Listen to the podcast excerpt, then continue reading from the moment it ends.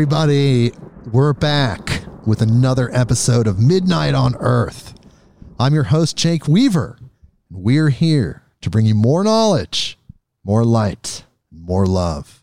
Well, today I'm here with the owner of Feral Fungi, Feral Fungi, Feral Fungi. It's very uh, different ways to pronounce it, but here we are. Feral Fungi, the owner, Jason Scott is here with us today. I'm very excited that he's here. We're going to talk to him in just a second.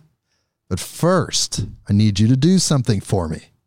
Go to bluecobracbd.com. That's bluecobracbd.com. And there you will find Blue Cobra CBD oil, the highest quality CBD oil on the market. And why is that? I'll explain it every time, just so you know. The CBD that is in the oil is extracted from hemp flower. The extraction process is called the HIT extraction method. It was developed by a man named Howard Hitt, aka Big H. And it's a proprietary method meaning no one else has it. No other company extracts the CBD in this way. It's a 100% natural process. No chemicals, no solvents, no gases were used in the extraction process. The flower he uses is 100% organic, Oregon grown flower the entire product is 100% organic. We got a discount code, a midnight on earth blue cobra CBD discount code. And here it is M I D C B D. M I D. It's like you're working out. C B D. M I D C BD. You put that in the box at checkout. You receive free shipping on any order in the continental 48 United States. Everywhere else, you still have to pay shipping. I'm sorry, that's okay though, because you're still able to get the product, but check with Howard directly, call him, or send him a email to see how your country's laws correlate with his product. His email is bluecobracbd at gmail.com. Check him out. It's an incredible product. I take it daily and even more so because I just got some more in the mail. And it's incredible. I take it daily. I put it in my morning shake. It helps me uh, maintain my composure energetically throughout the day. It makes me a happy person. That's my testimony. That's my personal story. Of course, you can put it on your body, in your body, the entourage effect it works with other cannabis products. There really is nothing else like it.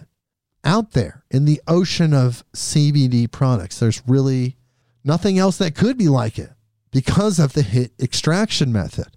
And when you understand that, you understand why in a world where there are about 10 bajillion different kinds of CBD products now. And, and do they even have CBD in them? That's a good question because all of Howard's products are tested. It comes with the test results when you get the product, and they have a money back guarantee, meaning if you do not like the product for some reason, you get to keep the product, you get your money back and your shipping back if you had to pay that fee and the pet products are coming. So that's another aspect as well. And it's all small batch, family owned, Oregon owned, Oregon grown. Everything about it is the highest quality. BlueCobraCBD.com. That's BlueCobraCBD.com. And when you're done with that, Follow me on Instagram midnight underscore on underscore earth. That is the address. You go there, you click the button. We become part of your personal algorithm, perhaps. I'll hail the algorithm. Just kidding. Spotify, Apple Podcasts, Google Podcasts, wherever you go to get your podcasts, you can click that button that connects us. And of course, the most important thing as I always say, I actually learned this from my chiropractor many, many years ago. Tell a friend, word of mouth. Tell a friend that you know that likes these type of podcasts, that loves these type of topics. Tell them about this place. They wouldn't know about it if it wasn't for you. That's your job. I need you to do that for me today. Today, right now. midnightonearth.com. Okay, so we're here with Jason Scott. I'm actually in his uh, secret laboratory somewhere in Oregon, but we have to read his bio. We always read the bio. So here we go. Jason Scott is a mycologist, ethnobotanist, and spagyricist who has studied traditional Hermetic alchemy from history and philosophy to practice for the past 10 years. He has a background in ethnobotany and plant medicine that started on the big island of Hawaii and has carried back with him into his home, the Pacific Northwest. Born and raised in Oregon, Jason has an intrinsic interest in the fungal queendom and all of its aspects from cultivation to myco remediation, historical and cultural relationships, and more. Jason has studied various different healing modalities, including Ayurveda in Nepal and Western herbalism all over Oregon and Washington. He's on an ever deepening journey of education to understand the practical applications of his interests and the golden threads that connect them. Jason has been published on the topic of alchemycology, exploring fungi through traditional alchemy and radical mycology by Peter McCoy, and Verdant Gnosis Volume 3, compiled by Jen Zahrt, Catamara Rosarium, and Marcus McCoy. He's taught through these topics all over the United States. And again, he is the founder and owner of Feral Fungi, where he produces mushroom spagyric tinctures, and curator of alchemycology.com, where he shares some of his teachings and writings alongside other fascinating discoveries in the world of fungi. And we're so glad he's here with us today. Hello, Jason. Hey, Jake. Good to be here with you again. We're back. He was here. If you're a longtime listener of Midnight on Earth, you will know that he was here way back in episode four. Now we're on episode 72, and it's been a while. It's been over a year. So tell me, how have you been? What's how, how have things been with you in the last year? Um, things have been good overall. Yes, you've expanded. I've Feral expanded. fungi has expanded actually dramatically, I would say. pretty dramatically. Yeah. So I think You went all in. Yep. I mean, we've been all in for a minute, but uh, yes, now we are all, All are in. all are in. all are in. More more all are in. We are definitely more all are in at this point. I would say. Yeah, we um, have procured our our a facility for our extraction processes, and um, the the facility is dedicated to our extractions. Where before we were primarily processing out of other people's kitchens, uh, certified kitchens and things like that, to now having our own certified uh, kitchen out here in south, you know, southeast of Portland ish, uh, in Oregon. in a so very mysterious, magical place. As super mysterious, super magical. Wow, that's huge. That's amazing. Congratulations on that. It's definitely deserved because the products that you're making are incredibly beneficial. They're healing people. They're the highest quality. And it's because you focus on a certain point. You you focused on spagyrics and specifically spagyrics in relation to mushrooms. Yeah, well, that was you know that was really kind of where the journey with feral fungi started, as as you kind of pointed out there in the intro. Um, most of what I was doing was kind of research and then and then doing educational things, teaching at conferences and doing classes and doing workshops and and sort of talking about things that I was just discovering in my own personal practice and all of that kind of came together when I returned home from Nepal where I was studying Ayurveda. Um, and I was just kind of had this open space essentially at one of the conferences that I was teaching at to um, to have a booth and to have some of our products, which at that point didn't really exist outside of my sort of like craft handwritten label, you know, small batch of things that I had kind of made and experimented with, and so it really gave me the impetus to be uh, a little bit more serious about it and kind of put put it to action and kind of take the things that I had been looking at and things that I've been studying and the ways that I've been working on extractions and to make it into something a little bit more formal. So um, I put it all together into what was our initial offering of seven tinctures, I refer to oftentimes as our planetary set, uh, because each of the mushrooms in that set corresponds with one of the inner seven planets.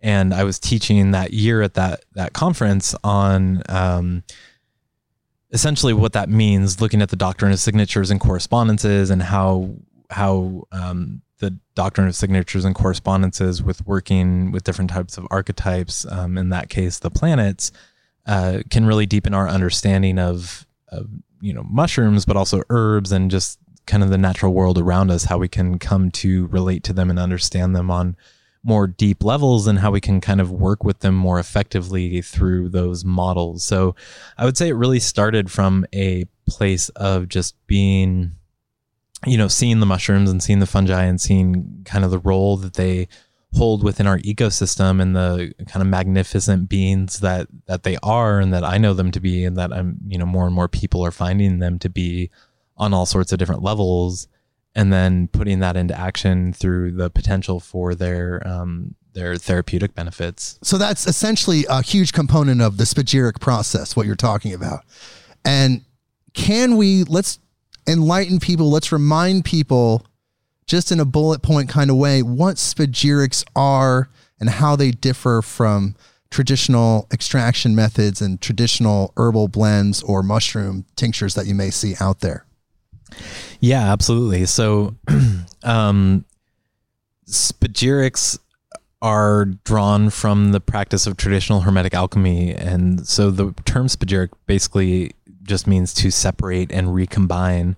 Um, it comes from the Greek word spao, which is to separate, and ageiro, which is to recombine, or I've also heard it translated as to reawaken. And kind of the theoretical concept is that you're taking kind of the base components that make up that living entity or being, in this case, mushrooms. You're breaking it down into its component parts, purifying those pieces, and then putting it back together and into essentially like an exalted form of what that mushroom was, or kind of like what that mushroom is ultimately striving to be. So it's burning out all the impurities on every level and then once that perfect state has been achieved in all the components, you then recombine them. And that becomes this spagyric product that you have.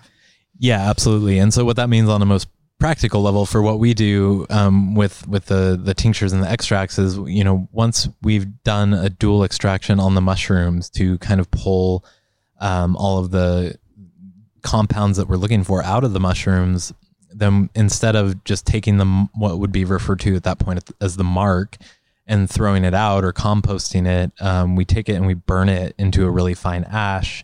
We leach the mineral salts from those ashes with um, water. At this point, we're using a lot of vinegar um, that are kind of grabbing all those minerals from the ashes of the mushroom.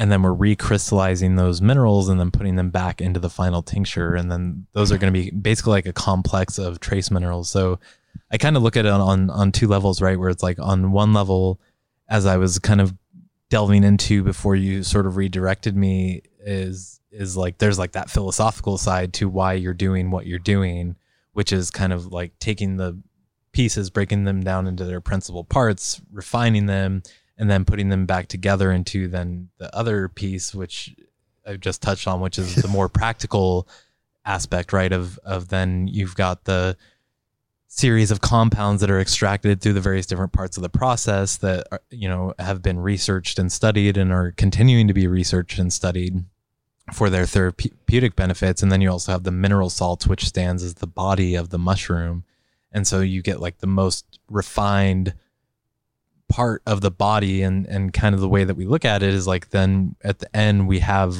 living extracts or living remedies because what was happened is they still have everything that they had initially before we started extracting them they've just been taken apart refined and then put back together so then they're in uh, they're perfect theoretically form. a more exalted form correct? Yeah. yeah and there is, we forgot to talk about this. If you did listen to episode four way back then, we talked about this, but we forgot to talk about the astrological component. So there is that. So let, let's talk about the astrological component in relation to spagyrics. Yeah, definitely. And I don't know if it's so much that we forgot to talk about. It's just there's a lot of ground to cover. There is a lot of topics. ground. Yeah, and um, you know, oftentimes I'll do like three hour long classes just talking about astrological correspondences and the wow. doctrine of signatures and correspondences. So, um, so yeah, I, I look at the doctrine of signatures and correspondences being a central piece to the alchemical work is like you're looking at essentially repeating patterns in nature and kind of the archetypal forces and how they present themselves. And then when you are able to put those things into action, you're able to understand how they're represented through various different types of plants and minerals and animals and people. And they kind of combine through those things to varying different degrees. But you have these kind of archetypal forces. In this case, we're talking about the seven inner planets, which, you know, is everything up to Saturn. That, that's the last planet that we can see with the naked eye. So people, um, you know, for centuries and centuries have been working with and understanding those planets, you know, from from more of like a more modern um, uh, scientific view, but also you know working with their archetypes and more the energies and the sort of uh, correspondences with them as well. And so basically what we're doing is kind of drawing from that traditional relationship to the inner seven planets, which uh, you know would be the the sun, the moon, um, Mercury, Mars, Venus, Jupiter, and Saturn. And so technically it's two luminaries and five planets. and it's our kind of relational place within the, the solar system to these other planets and then understanding through there and there's different kind of philosophical lines of thought and and um, more like occult lines of thought that are basically thought that it's like the journey of the soul or the journey of life to us here on on earth have kind of like transcended down through these spheres of the planets and these planetary archetypes and energies.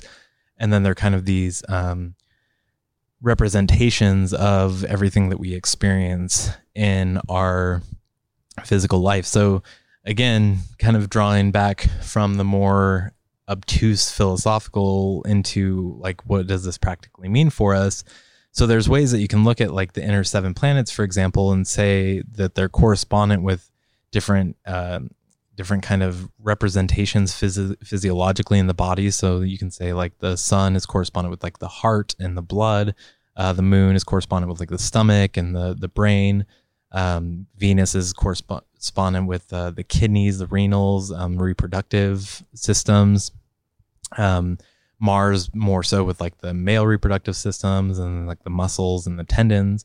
So you can kind of go through these traditional associations with all of those planets. Um, and then beyond that, then they kind of have like their energetic architecture too. And you kind of think of like, okay, well, how does it represent? And it's like Mars is like dry and hot and Venus is like is like warm and moist, and then the moon is like cool and moist. And so you can look at these kind of different um, archetypal patterns that are presented by those planetary bodies and you can then see how they're represented through the things that we interact with um, in our daily lives. And then i would say mushrooms are are a little complex in that i oftentimes work with uh, multiple different types of planetary correspondences with them just kind of depending on how i want to work with them or guide them.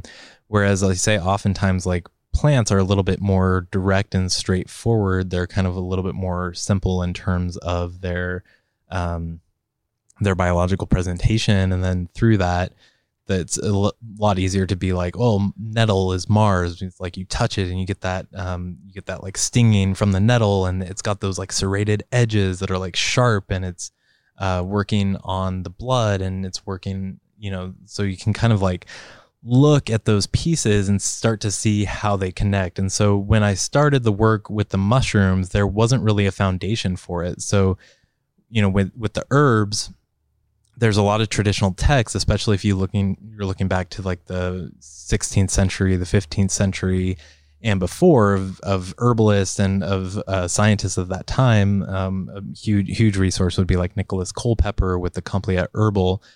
Is every time that they're talking about working with herbs, they're they're uh, giving planetary associations to the herbs that they're working with, and they kind of just like brush over it as it's just like common knowledge. They're like, oh yeah, then, then this herb, which is ruled by the moon, and then don't really say anything on that or why it was done that way.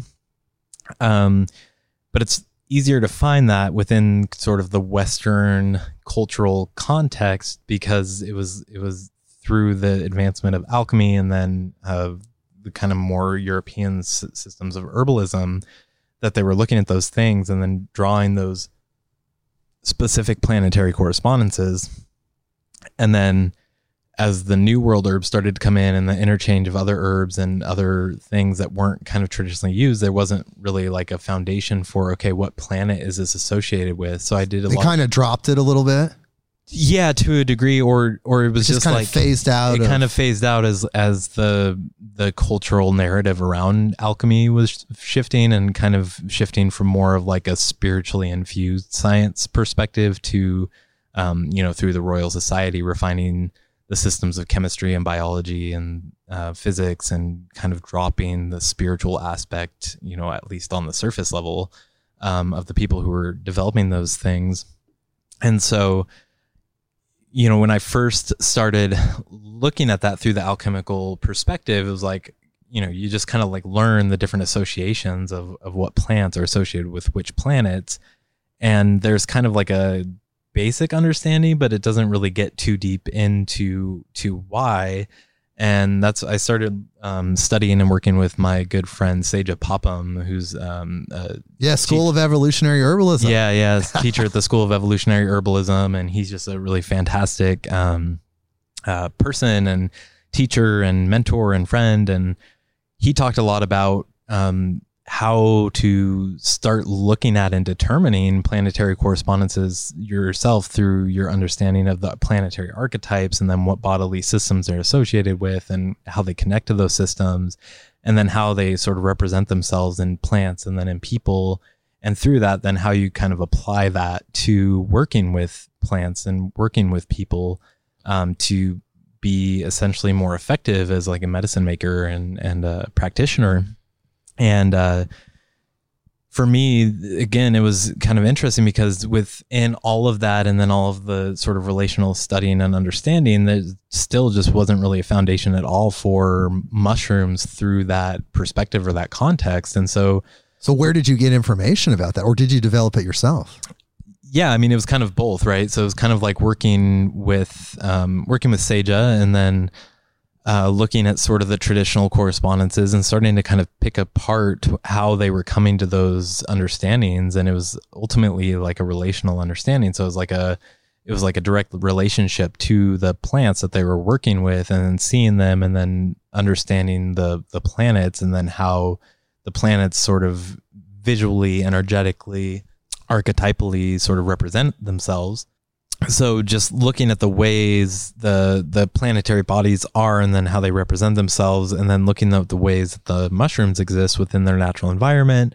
Um, I also did a lot of work with my buddy Peter McCoy and looking at um, kind of growth patterns of mycelium on petri dishes. So you can, you know, it's like mycelium's oftentimes growing subterranean, so you can't really like see the larger pattern, but when it's growing on a petri dish, you can kind of notice certain things. And so I sort of used that as a starting point and just kind of started to to tease it apart and say, well, like, oh, well, you know, I know that there's kind of been proven therapeutic benefits of the mushroom in this regard, and and this kind of corresponds with this planetary archetype or energy, and then um, maybe through the process of extracting the mushroom, I saw something different, and that kind of helped to inform the process. And maybe the way the mycelium was growing helped to inform the process even more. So, really, it was just kind of an actively engaged process of like looking at those planetary archetypes and what they really mean and trying to kind of have my own relational understanding to them and then applying that to the mushrooms. So, do you have that then all mapped out for the products that you have, the different mushrooms, so you can define that based on the understanding that you created? Um, More or loosely. less. Yeah, more or less. yeah, I like to say that it's it's like a a template more than more than anything else because I think um Well, it sounds like really positive information that maybe you should be writing down, like that you developed that nobody else really has. Yeah, so there, we do have a chart in the radical mycology book Oh, okay, in my cool. in my chapter on alchemycology, and that was kind of like the first time that we put it down on paper. Um, and that just in that book too, I, I write a little bit about the doctrine of signatures and correspondences, Nice. and then I have that chart in there, which was kind of like a preliminary chart and is meant to be as opposed to like a doctrine on which mushroom is associated with which planet, more of like a starting point for people to start kind of um, teasing apart themselves. And you know, since I since I made that as well, I've um, shifted some things around too, and uh, work with some of the mushrooms on there under different planetary correspondences. But as I kind of mentioned earlier too, beyond the sort of primary correspondence, I also included like a secondary and tertiary correspondences as well. Wow. So it's at least there in a framework sense, and they, that's again part of the spagyric process. And these products that you have incorporate all that knowledge, right?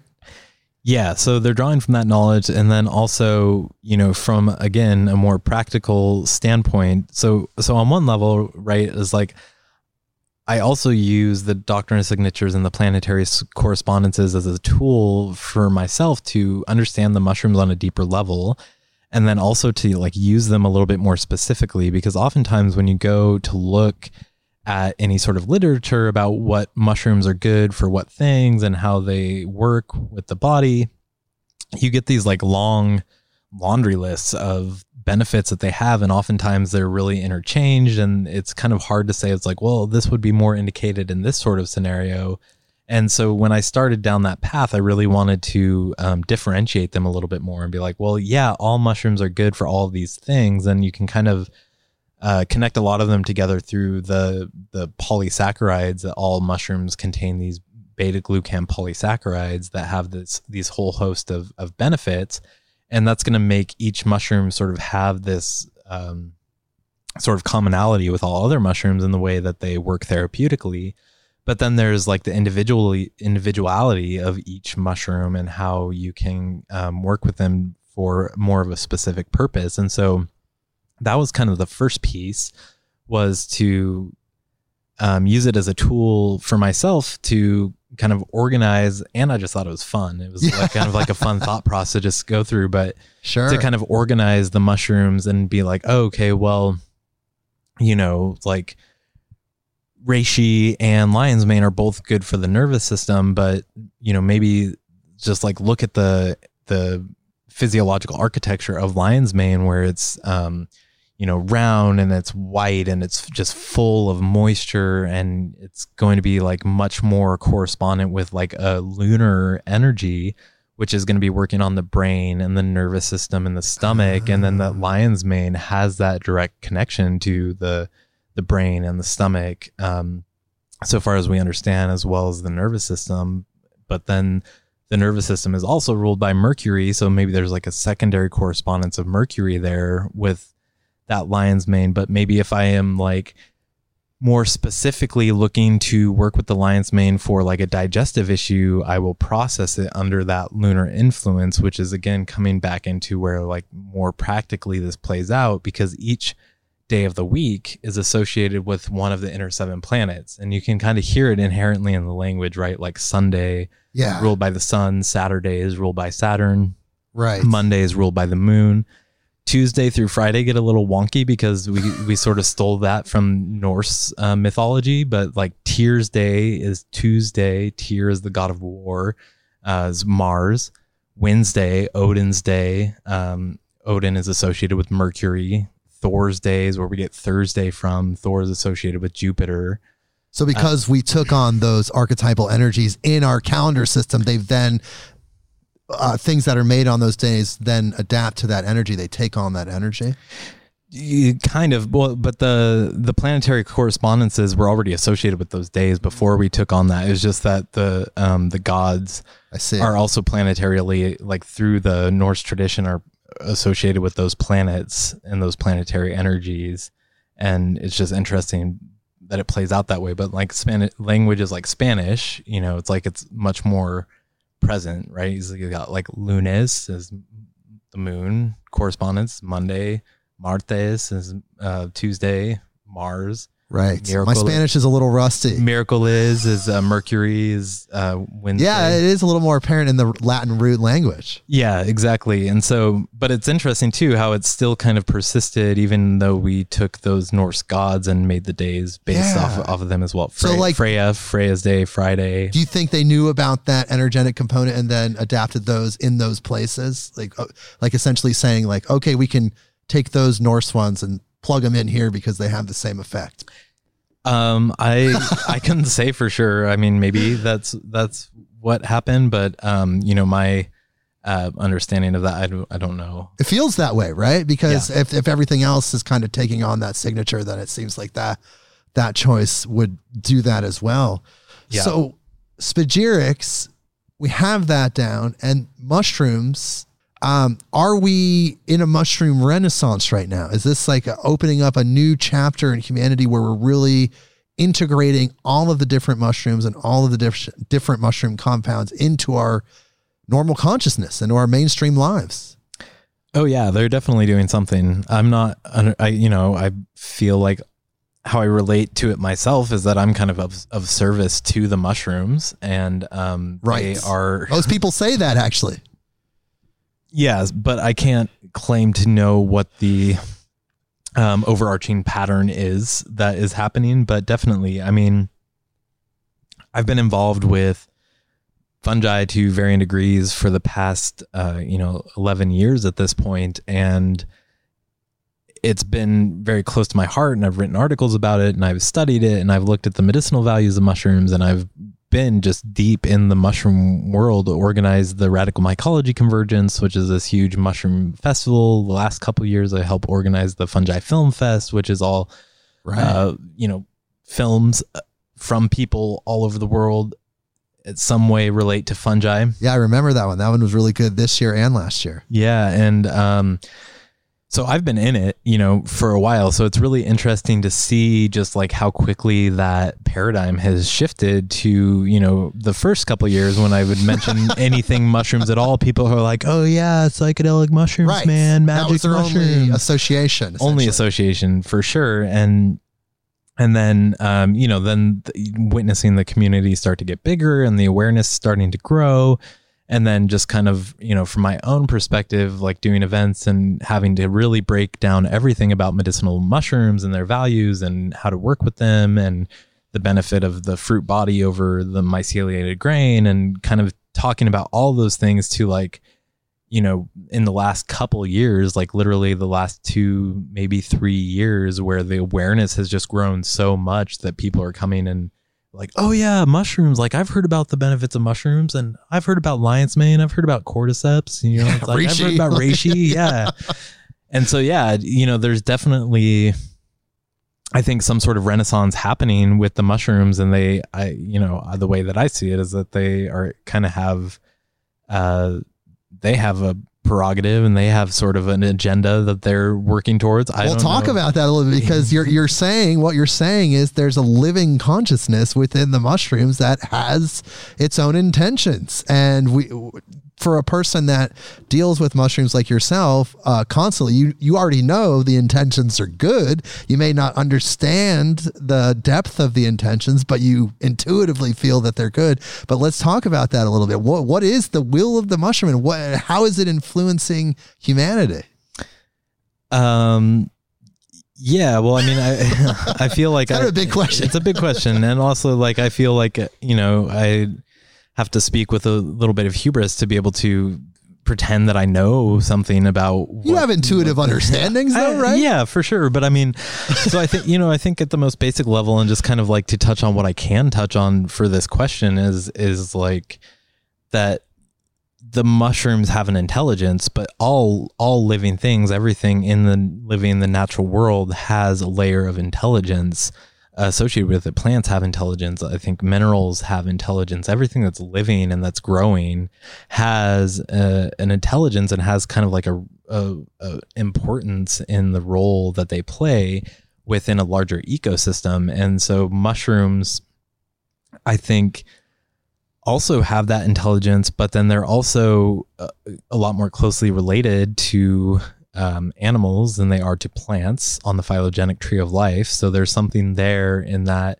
there's more of a direct communication with the mushrooms, and they're kind of like moving a little bit more in a volatile manner than maybe plants are. And then they're also just so uh, adaptive where they can they can adapt so quickly to their environmental changes and and they're they're really offering a lot of um solutions to some of the kind of like messes that we've found ourselves in through maybe some of our missteps and um misunderstandings about the natural world and how we connect to the natural world So it's helping us re- rebalance that understanding. But do you believe, though, Jason, that the mushrooms itself have a consciousness that maybe is, like you said, closer to an animal, but just closer to a human in the sense that it has awareness, it, it makes decisions, it it can feel information and, and uh, adjust to the information and and share its information. I mean, do you do you think that it's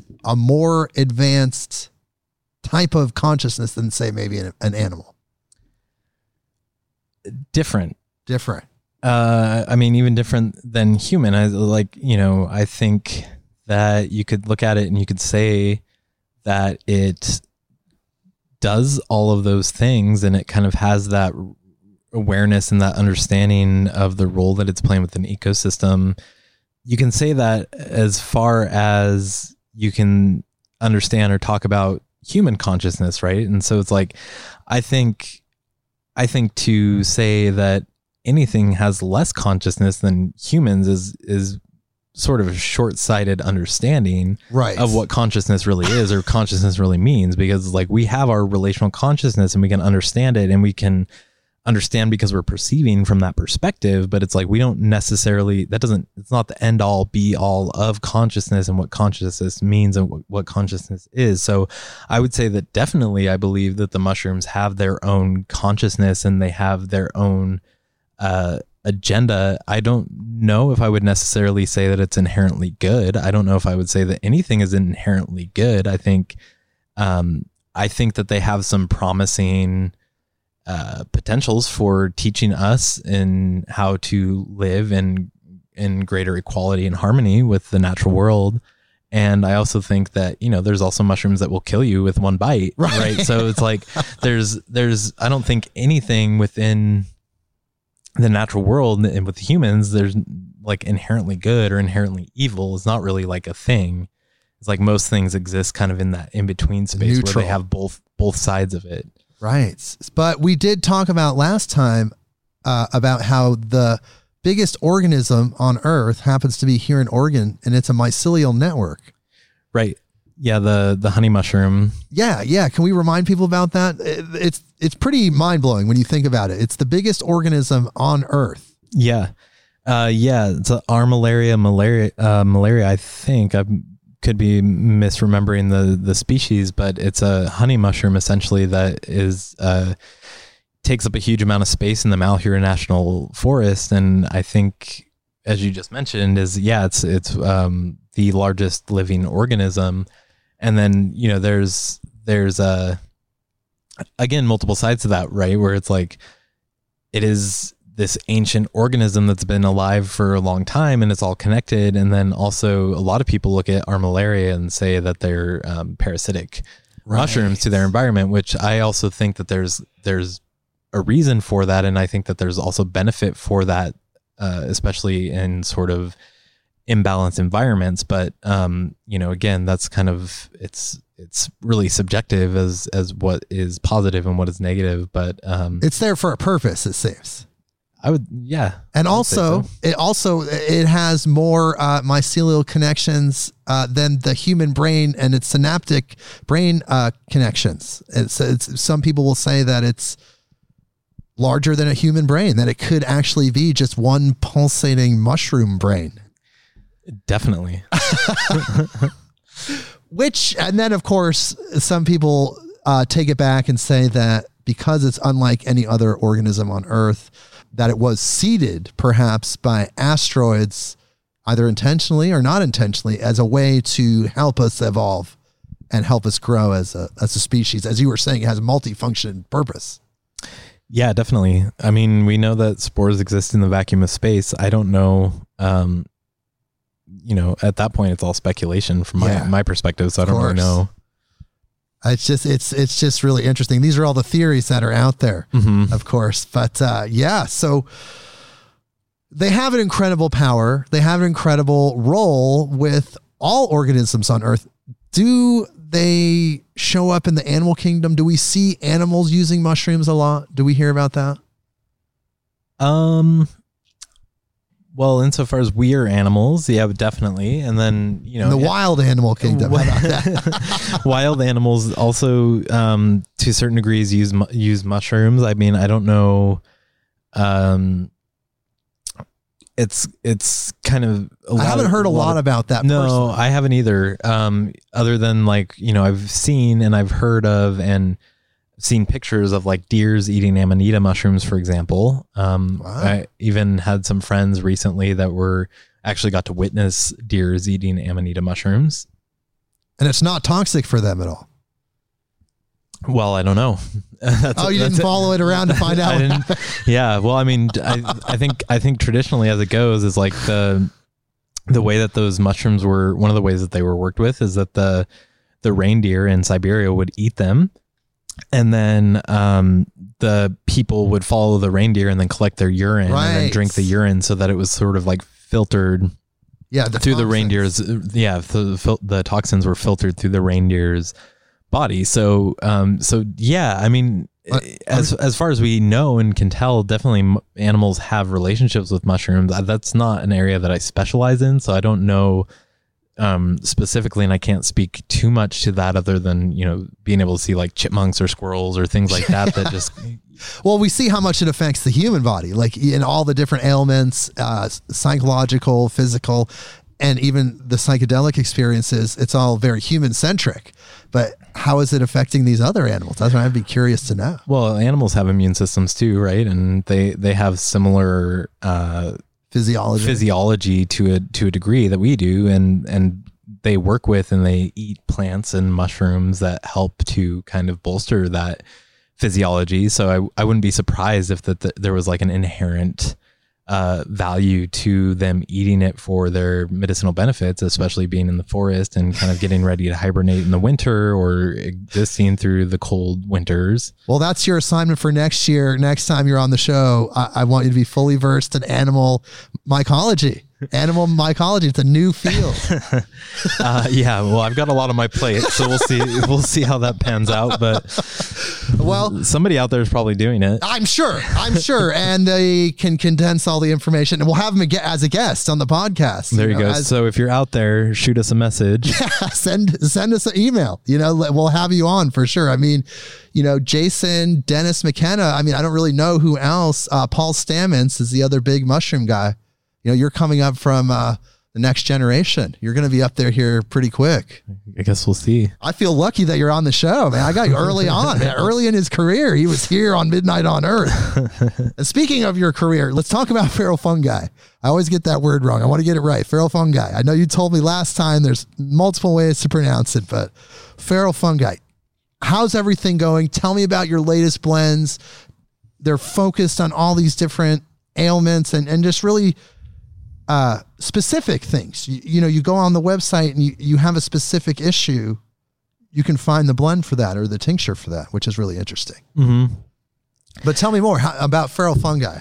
Yeah. So, um, you know, we're we're trying to kind of change the game up in, in a, a few different ways. Beyond doing spagyric tinctures, I've kind of developed a process that I really like um, where we use some different lab equipment to get a more effective extraction out of the mushroom. And then we're working with all US grown and wild harvested mm. fruit bodies to extract from. Um, so we're really working on how do we kind of, uh, you know, not only look at our own sort of ecological footstep in in where we're sourcing our mushrooms, but also how do we kind of encourage growth in a more local market um, for both medicinal mushrooms and medicinal herbs? Um, because right now it's such just like a global market, and China definitely has the medicinal mushroom market cornered to a large really? degree. Oh yeah, for sure. I mean, China's had the the manufacturing and the growing and everything down for quite a while, and they're um, you know they're good at it. And they're culturally they've been connected to mushrooms for a really long time and have had a good relationship with mushrooms. And so um so yeah we we look at um working with uh, local growers to source all of our mushrooms. And then we wild harvest some of them. And we also work with other people who we trust to go out into the forest and to um, responsibly tend stands of mushrooms and harvest them in a good way. And then we take those mushrooms and then we do a um, technically a three part extraction on them, which is the kind of the foundation of the spagyric tincture. So we do a, um, a extraction with organic alcohol, pull all the volatile compounds out of the mushrooms. Then we do a hot water extraction to get all of the polysaccharides and maybe more fixed compounds out of the mushrooms. And then we burn them um, uh, and then leach the pure mineral salts from the mushrooms and put those back into the final tincture to get this three part tincture and and through that the mineral salts are like a little shot of trace minerals that are just helping with cell absorption of some of the other compounds that are bioavailable in the mushrooms. So so that's new. That's that system. Or old. Or new to you though in your processes. Um not since last time we talked. It's new in terms of what's available on the market i think. Uh, yeah i think okay. um not a lot of people are doing that or offering um offering that. And and I think you know as, as well as having a sort of renaissance with mushrooms um, in general we're also seeing a renaissance with uh, sort of traditional alchemical practices as well as just kind of like a renaissance with traditional forms and practices of working with and understanding medicine as well. And so um, you know as i kind of mentioned earlier too is like we're also trying to look at and regard all the mushrooms that we work with as living beings and kind of to recognize the spirit of those mushrooms as well instead of just like from a purely biochemical model of oh well this mushroom has these compounds and that's what it's good for and how can we kind of exalt this? What we're really looking at is like well no this has a spirit and and there's like a spirit to the way that this mushroom moves and so we try to infuse that into the way that we work with them as well and acknowledge the mushrooms and kind of give them offerings and try and you know to the best of our abilities take care of them the way that they take care of us. Because they have a purpose to heal but if you're unethically harvesting them and you're not putting that love that intention that energy into it it's not going to have the same healing properties right? Because it's going to be scared it's going to be uh, offended or ashamed about how it was harvested. It's a living being like right I think I think so. You know, and I you know I think that you know in terms of like a more modern scientific perspective, then that would be probably one of my more controversial perspectives. But I think that um, yeah, the way that we relate to them and the way that we understand them and the way that we connect with them definitely has a connection to their overall efficacy as well. And we get that feedback all the time of people who are like, I've heard mushrooms are so good and I've taken all these things and I haven't really felt anything, but I really feel these. And it's like, you know, beyond getting a more concentrated extraction and kind of pulling all the compounds that are well known from a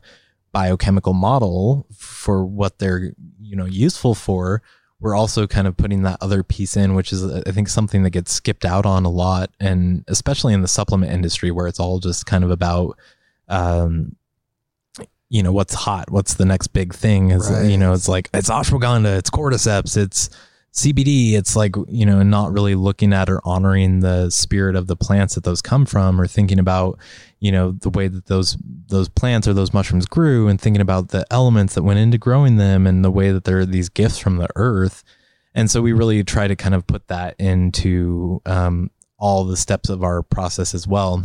Yeah, I mean that is something that people that are uh, into growing high quality cannabis talk about because they love the plant. You know, they give it organic nutrients, they give it the best possible experience. They thank the plant when they're harvesting it, and then they have this amazing cannabis. And that's kind of the same concept. It's a living being. You know, it's alive. It's feeling the energy that you're putting out as a person harvesting it, and it's going to be more beneficial energetically if the love is there, if the respect is there. It seems pretty like obvious, right? Like you would like, yeah, but most people aren't thinking that way because they're thinking only about the bottom line or, you know, how much money they can make or how they can maximize things or make things more efficient. And it's uh it's actually could be hurting the people in a way because it's the mushrooms themselves are toxic not in a way that they're hurting you physically but energetically they could be just draining you because they're terrible products yeah totally yeah I mean, again, I would I would think so. Um, and and again, I don't know. You know that that might not be something that everybody agrees with, but that's just kind of how we approach the mushrooms and how we how we work with them. And you know, on the most basic levels, like it doesn't hurt to put that extra thought and that care into them. But I definitely think that it seems to help, just you know, based on how we've seen the mushrooms and how we've seen people respond to them. So well, at the end of the day, the love, the intention, it creates the highest quality medicinal product, right? You have this intention to heal people with your products. You want to get this mushroom energy out there and you want it to be the best possible experience for everyone. So, this is why these products are like the highest quality products because the intention's there, you know, and it, the intention wasn't about being the highest grossing with the lowest amount of overhead uh, mushroom medicine facility out there. I mean, I'm uh, there is a business aspect, of course, but the intention was to create the highest quality product with love, with care, and with with that deep level of understanding, and then everything else comes afterward. Yeah, definitely. Yeah, I mean, if if lower overhead and and more money and all those things were our driving goal, I probably would be doing things a lot different um, than we do. But we try to keep a level in, of integrity with with what we're doing because you know there's there's a lot of stuff out there, and for a lot of people, it is kind of like, especially just in the supplement industry in general, I see it a lot. And sometimes I wonder if I'm if I'm in the right industry because it's like oftentimes a lot of people I see it's just like they don't care, like they don't really care about what they're pushing other than it sounds good that it's popular and you know they don't really care where it's coming from as long as it's cheap. And and it's like well do you really care about yourself? Do you really care about your body? It's like you're not you know it's easy to get the cheap thing. It's way harder to get something that costs more. And there's a reason that it costs more oftentimes. And and um you know again if if we if our bottom line was profit margin it's like we we're doing it wrong, but but um, you know, our bottom line isn't, and we try to kind of look at and honor all of the things on all the steps of the way. And also, it's like I kind of accidentally stumbled into owning and running a business um, that was that the nature is producing mushroom products because I was not intending to do anything of the like. And I know you know, going into it, I knew kind of like how hard it is to sort of break into that industry and and to um, to make a good product and to jump through all the hoops that you need to with the ODA and the FDA and uh, the good manufacturing processes and all these things. And it's kind of like unless you have a lot of money, it seems really insurmountable. And so it wasn't like oh yeah, I'm gonna do this thing. It was like kind of just like accidentally worked, um, so to speak. It's like I like I mentioned, I had a free opportunity to bend at a conference that I was teaching at, and it sort of went better than I expected. And then it, you know, did a number of other events that all just kind of happened. Kept steamrolling. Kept steamrolling. Yeah, exactly. Wow. So, well, that's amazing because you know the reason it's successful though is because it is a product that no one else has like nobody else can make what you're making, right? Like worldwide, there's nobody else doing what you're doing. Yeah. On the level that you're doing it. for sure. Yeah. Uh, You, and you may get people that slap the name Spagyrics on stuff, but are they really doing it? I don't know. How transparent are they? Yeah, most. I mean, that's the other thing. Most uh, companies in the supplement industry just aren't really transparent No. And where they're sourcing or how they're produced or anything. Right. So this is all locally sourced. This is the highest quality using the best possible method. When you go to the website, you can see that there's just these focuses blood health, brain health, clarity, digestion, heart health, things like that, inflammation. That you, you go there and you can decide which of these products that he offers can help you the best. You know, you want to talk about rare mushrooms or mushroom extracts. I mean, maitake, usnea, red belted conch. you even have some uh, limited edition uh, blends as well, right? Yeah, for sure. So we offer, uh, I think we're at like 10 or 13 individual mushrooms that we work with. Um, and we like to make those available to as uh, simples. So just like as the individual mushroom, which is another thing that's really hard to find. Um, a lot of product companies that offer like just the single mushrooms but we offer that um, individually through our website. And then we also offer those uh, you know a lot of practitioners that that we work with really like to be able to formulate themselves and make their own blends and use um, the individual mushrooms. And then from those um, 13 mushrooms then we have uh, six different blends that we offer. And each of those blends is kind of like specifically formulated and formulated in ratios that exalt certain mushrooms towards certain proclivities and then also have them supported by other mushrooms um, to do those same things. So for like example we have like our clarity formula where it's like you could just take lion's mane for clarity and you're going to have really amazing results. But for that formula it's like our most simple formula is just three mushrooms. It's lion's mane reishi and cordyceps all three of those mushrooms have a neuroregenerative property so they're helping to regrow healthy neural tissue. Um, they're nourishing the nervous system. And um, you get a little kind of kick of energy with the cordyceps in there. Um, all three of them are just helping to bolster uh, nerve health and then immune health. And then um, through those mechanisms as well also just helping with focus and clarity and uh, mitigating sort of the stress response, um, which also just helps with clearing brain fog and with mental clarity. And so, um, we formulated like that, but we don't we don't just like decide oh these three mushrooms is like we really look at the mushrooms and then we also feel into the mushrooms and and kind of put them together and say like well lion's mane is definitely like the leader of this trio for the intended purpose of this like if we were making an energy one maybe like uh, cordyceps would be the leader but for the clarity and the nerve health it's like lion's mane's the leader and then the reishi and the cordyceps are in there as like supporting roles to that mushroom. And we we sort of formulate all of our um blends in that way and it's really unique. And it also is just like an easier way for people to access the mushrooms you know whereas like you have to have some sort of foundation or understanding or have heard something to be like oh i need turkey tail or i need reishi or i need these individual mushrooms with the blends you can kind of go into it more from oh i've been having like a bit of digestive upset and maybe I'll try the digest tincture and that will be helpful.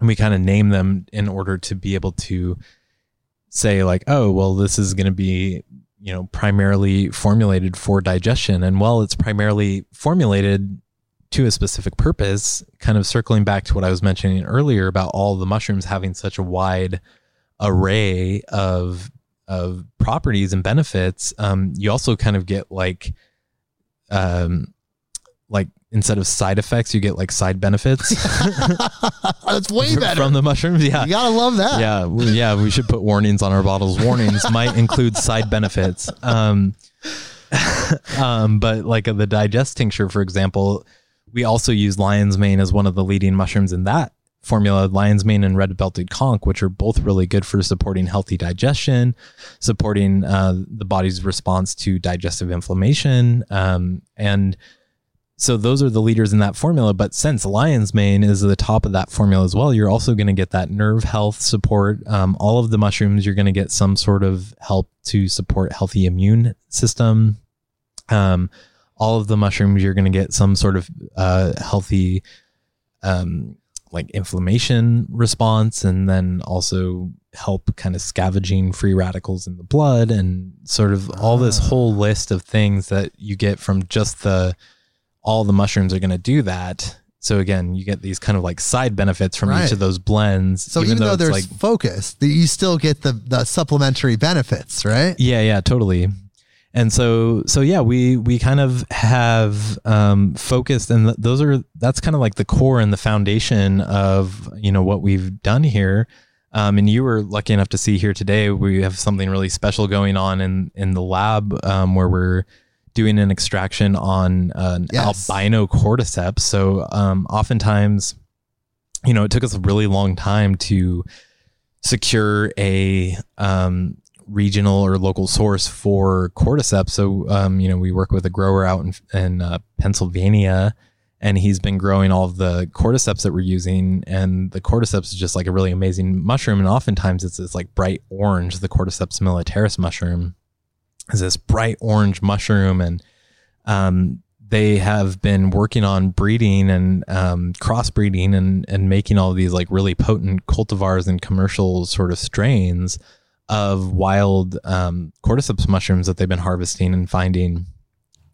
And one of the varieties is this albino cordyceps. So instead of the orange color that's typically associated with cordyceps, we have this white um, cordyceps right now that's processing um, just next door to us. And sort of from some of the initial tests, um, you know, the the constituent sort of read on those mushrooms is that they're as high, if not maybe higher, in some of the different kind of desired compounds to the original cordyceps. So we're really curious to kind of like see, and then just because of the role that we have, we also get people from time to time who just like bring us things. Like last year, I think we got like ten pounds of um, a wild bear's head mushroom, which is a rel- is like a wild relative to the lion's mane that we use. It's a her- uh, Hericium genus mushroom. I think the one that we're working with is the abietis, and uh, Interesting. that's the that's the bear's head fungi. so people give you like rare mushrooms because they want you to test them out or try to make a product. Extract them, yeah. Wow. Yeah, so um, and those that that kind of falls into our um, into our R and D slash limited offerings, as you were kind Yeah. of mentioning. So there's a few mushrooms that we work with, like especially right at the beginning of the pandemic. A lot of people, um, sort of- strangely, you know, I'd heard a lot about and and seen a handful of specimens of uh, Garicon mushroom, eh, which is um, Fomitopsis officinalis. It's this wild mushroom that grows in um, old growth forests and kind of looks like a beehive.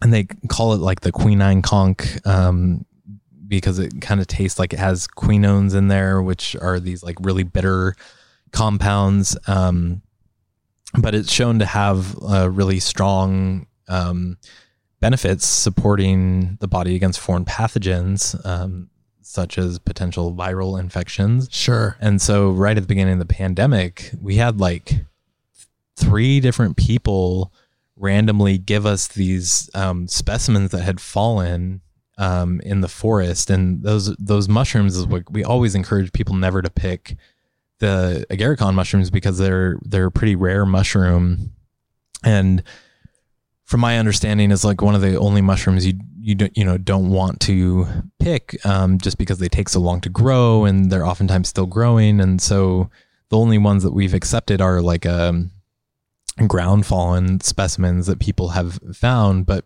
people brought us a bunch right at the beginning and it's like so bitter and thick. It's like the tincture is like almost solid. It, it's a relative of the red belted conch, so they're both in the Fomitopsis genus.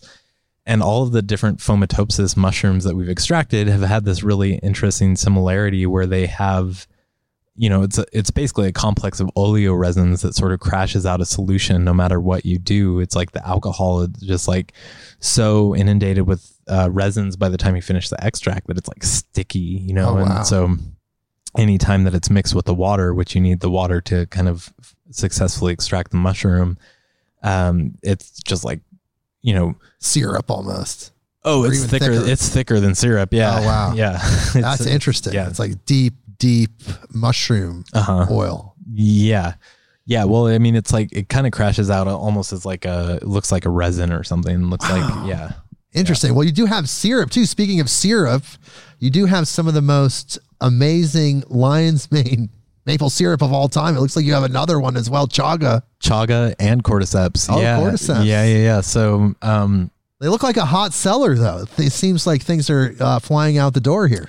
Yeah, we've been getting good results. Uh, you know, as with everything we try and do, we're also looking at different ways that we can make the mushrooms more accessible to people as well, right? Yeah. And so, um, our tinctures, which are kind of like the primary form and ultimately like the most effective, you know, but they're they're made for their therapeutic benefits and they taste like they're made for therapeutic benefits. You know, it's like you don't oftentimes like take like a cough syrup or something and say like, "Oh, this tastes horrible." You know, it's like you know that it's going to not taste good, and that's just kind of like a part of the deal.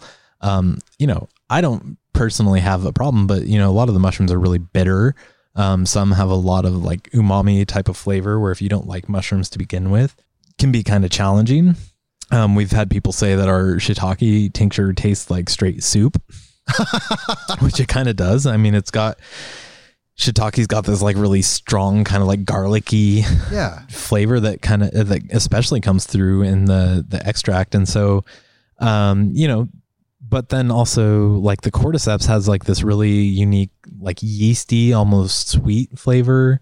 Uh the lion's mane has got this kind of like umami like almost chocolatey flavor to it especially when you get it concentrated. Uh and then chaga has got a lot of it's pretty bitter but it's also got a lot of like vanillic acid. Um, Wow. so it's got these kind of notes of vanilla to it, um, and these kind of like deep, dark chocolate type notes to it. Do you ever Um, do too much as you're here? You're like sampling, or do you ever feel over mushroomed at certain times? usually, usually that happens in uh, product development. Um, yeah, funny story about that actually too is because um, we have this other product here that we uh, have just launched actually called um, the Sun Remedies, and it's all honey based formulas. Ooh. And we're you know same thing. We're extracting all the mushrooms and then the herbs that we're using in those formulas. We're concentrating them in house and then we're mixing them um, with with the honey. And um, so basically what you end up with is a honey product where a teaspoon of the honey is like a really strong dose of um, the herbs that are present in there versus like if you were to just grind up the, the herbs and put them in the honey or do an extraction of the herbs with the honey you just oftentimes don't really get the same sort of concentration that you would really need for like an effective Right. So you're doing your amazing method, then putting it back in the honey. yeah yeah all spagyrically prepared and um you know when we were sort of testing out those formulas we would walk away at the end of the day and we'd be like i feel like a, feel a little bit high right now even though we weren't taking anything that would traditionally be you know psychoactive at all. But just once you get hopped up on enough of those um, mushrooms you definitely start to feel the eh, sort of elated uh, effect. And same with the herbs you know it's especially when you're working with them at like that concentrated of a dose it's like you start to kind of like feel it in a little bit more of a present way than you you know you might be able to otherwise. And sometimes you know sometimes there pe- people are really sensitive. I don't really consider myself to be super sensitive to like we've had people that take like a dropper full and are like i just like blast it off into outer space. Like what's in this? And it's like well it's just tur- you know turkey tail mushrooms. It's nothing um Psychedelic se. nothing psychedelic nothing that should shoot you into outer space. Um but you know for some people it it happens. And um and so i've noticed that with higher doses for myself personally but um some people notice it with much lower doses too Well, all plants are psychoactive, supposedly in their own way. I mean, there you can just find the compound eventually. It's just we haven't classified them in that way as humans. We've let them lie, and then uh, you know they still have some of these potent effects when they're concentrated. sure Yeah, and so, and some of them are much more noticeable than others, right? Right. yeah, and, and even for me, like uh, I, I'm very sensitive to mushrooms. I, I can only do a little bit of of uh, any kind of mushroom, turkey tail or reishi, because I I start to feel Right. psychedelic. It- but it's a different kind of psychedelic, not necessarily what you would classify with the traditional psychedelic mushrooms like cubensis or uh, or cyanescens or something like that. But I, you know, we don't have too much time left. Uh, probably another ten minutes or so. Yeah. cool. Yep, Um, sounds good. Epic. So, as we close this episode out, we've talked about Feral Fungi as a company and all the great things, but there's been a big sea change in the world of mushrooms and psychedelics because of the acceptance, the recently passed legislation that uh, legalized it in a way uh, for medicinal use. Things have changed dramatically. And there's a new world coming. What do you think about that, Jason? What do you think about the massive changes and the societal acceptance? There's uh, now these ayahuasca trip centers all over the country. You can even get coupons for them, believe it or not, 20% off. And Groupon. Groupon. I swear to God, that's real.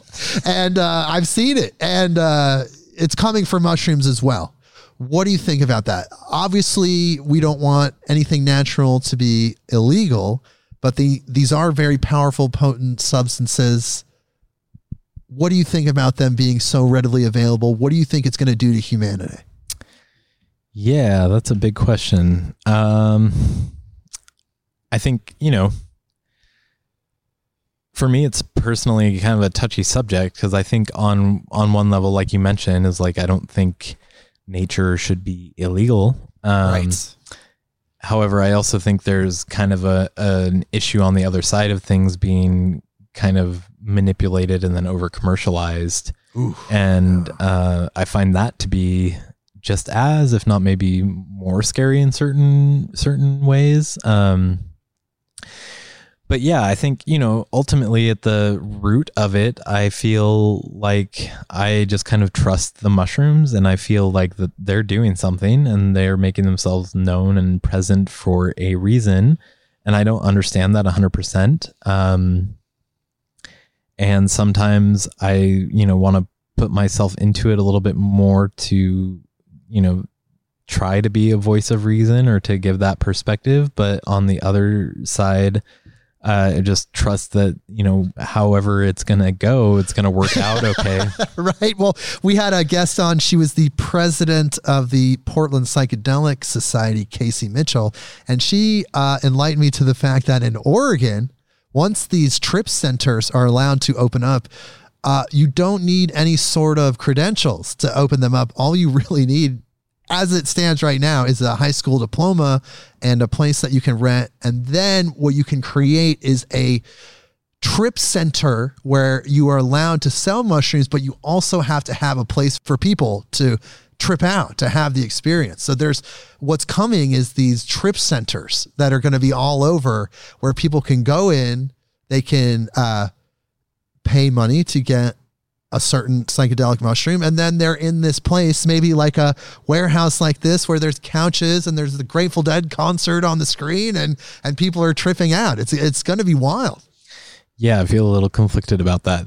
Um, tell me about that Yeah, I I mean, I don't know. I'm not sure anybody really knows what it's going to play out like. I think on, you know, I think on the potentially positive side of that is um, you know, it not being relegated to psychotherapists, being able to administer psilocybin opens the door for you know more traditional people and traditional types of ceremonies um, to be able to uh, help work and with and facilitate uh, healing in in more of a traditional way that would have somebody who's kind of guiding the ceremony and somebody who knows how to deal with it if something comes up and somebody knows how to kind of navigate that space. Um, so you know i think that there's something kind of inherently lost in like a purely clinical setting. I think that there's something also uh, that doesn't quite feel right about just uh, feeding people mushrooms and letting them lounge around on couches and stuff like that. I think, you know, I think that Something kinda- bigger, right? Yeah, I think there's kind of pitfalls into either one of those. I mean, it's the same with same with like ayahuasca, where it's like, you know, I've heard about people who go and drink ayahuasca and it's basically like a concert you just like drink medicine and then are at a concert and it's like what's the what's the point of that and what's the what's the meaning and i think that's where the conflict comes up for me personally because it's like well what's the intention of just making mushrooms available to people? And i know that there's all this potential and i know that there's a way that people they can help people and i know personally that they have helped people through the way that um, people have portrayed stories and just heard about the way that those things have touched people's lives. But also i think that there's kind of like a danger to not really understanding or knowing what it means to navigate in that space. And then people kind of take things and then take them out of context and then kind of run with them and then you know can do a lot of harm to people as well um, when they don't really know or understand what they're working with or how to sort of properly work with it Yeah, it's, it's just very volatile. Yeah, right. It's extremely volatile, and Yeah. that's something I think about as well. So then, in that case, and that with that understanding, will we be seeing a feral fungi trip center one day? Uh, Is that something you would ever do?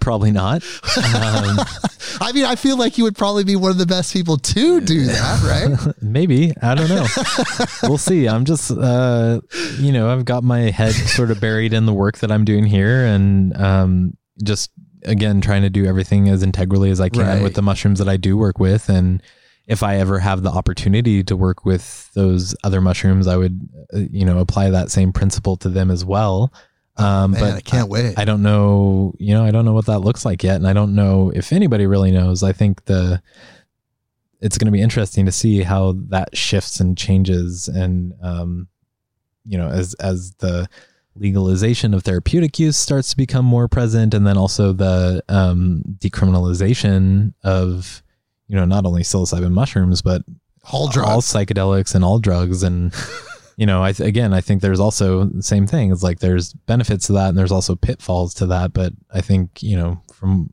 what i've seen especially in like portugal where they have decriminalized drugs a while ago they found that it was really helpful for um you know treating addiction and their um, recurring addiction and people who relapse and things like that is far less and people who are criminalized for for drug use and put into jails. So, you know, I think there's definitely something about um, drugs in general being criminalized that that creates a sort of taboo around them that I think al- almost makes some of the the fallout even worse than it necessarily should or could be. Well, it seems like with the way the world is right now, our hunger for understanding, our desire to be a united earth, it seems like we need something really powerful to just kind of like knock us into the next dimension, perhaps, you know, in the higher dimension, you know, where we're all in love with each other again.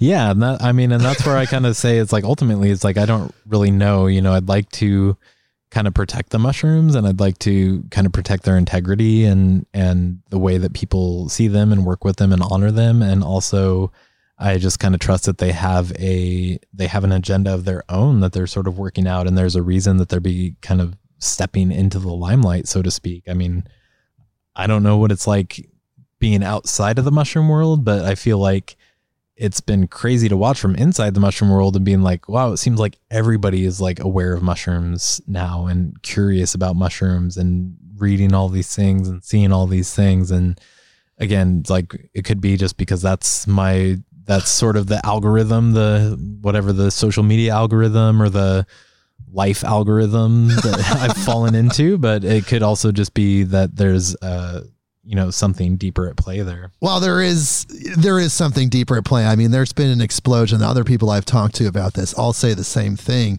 And really, feral fungi is where you're going to find the best possible mushroom tincture products out there. Spagyrics, locally sourced. We didn't even really talk about the difference between fruiting bodies, but we did in episode four and and the uh, the lower grade uh, product that people use. So go back and listen to episode four. You're loving this episode. You want more?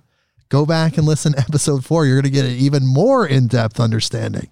Then you can put the two together if you want. You have a three hour mushroom journey. Take some mushrooms and listen to it. Uh, but thank you, Jason, for being here. Is there anything you want to leave anybody with, uh, leave the audience with before you go?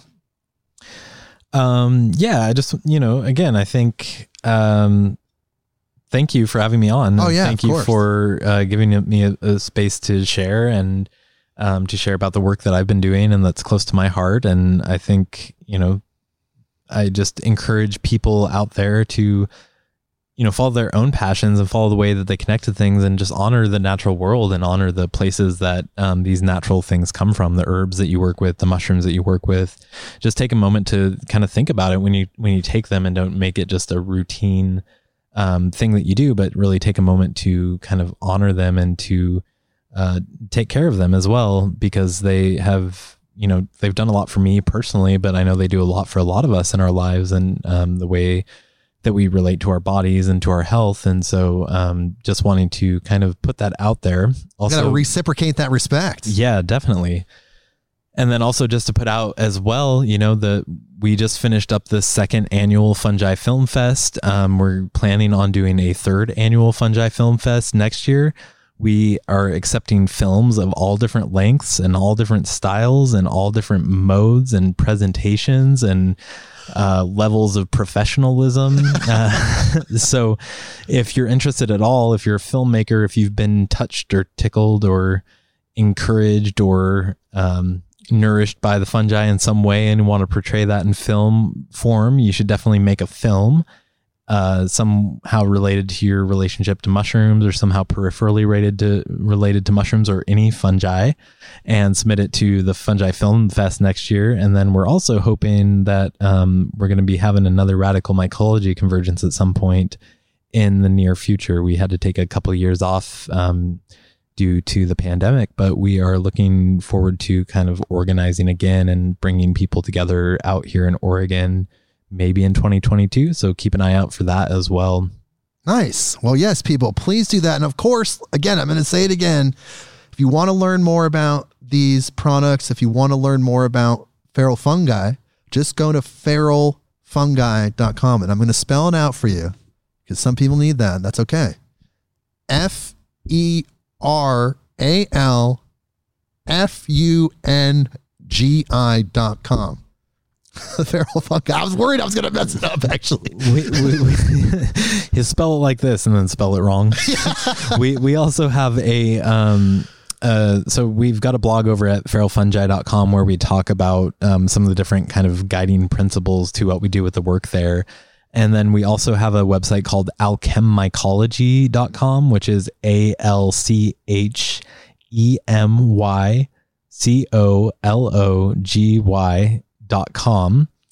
And over at AlcheMycology, we share more of like an educational perspective on working with medicinal fungi and working with mushrooms in general and kind of applying them through the um, lens of traditional hermetic alchemy and the sort of philosophical um, framework that we work through over there. Nice. So all that information is out there. Go there, alchemycology, feral fungi. Jason, oh, can we have you back next year? We'll do it again. Let's do it. All right. You heard it. You heard it, people. We'll see you next year for Jason Scott and everyone else, though.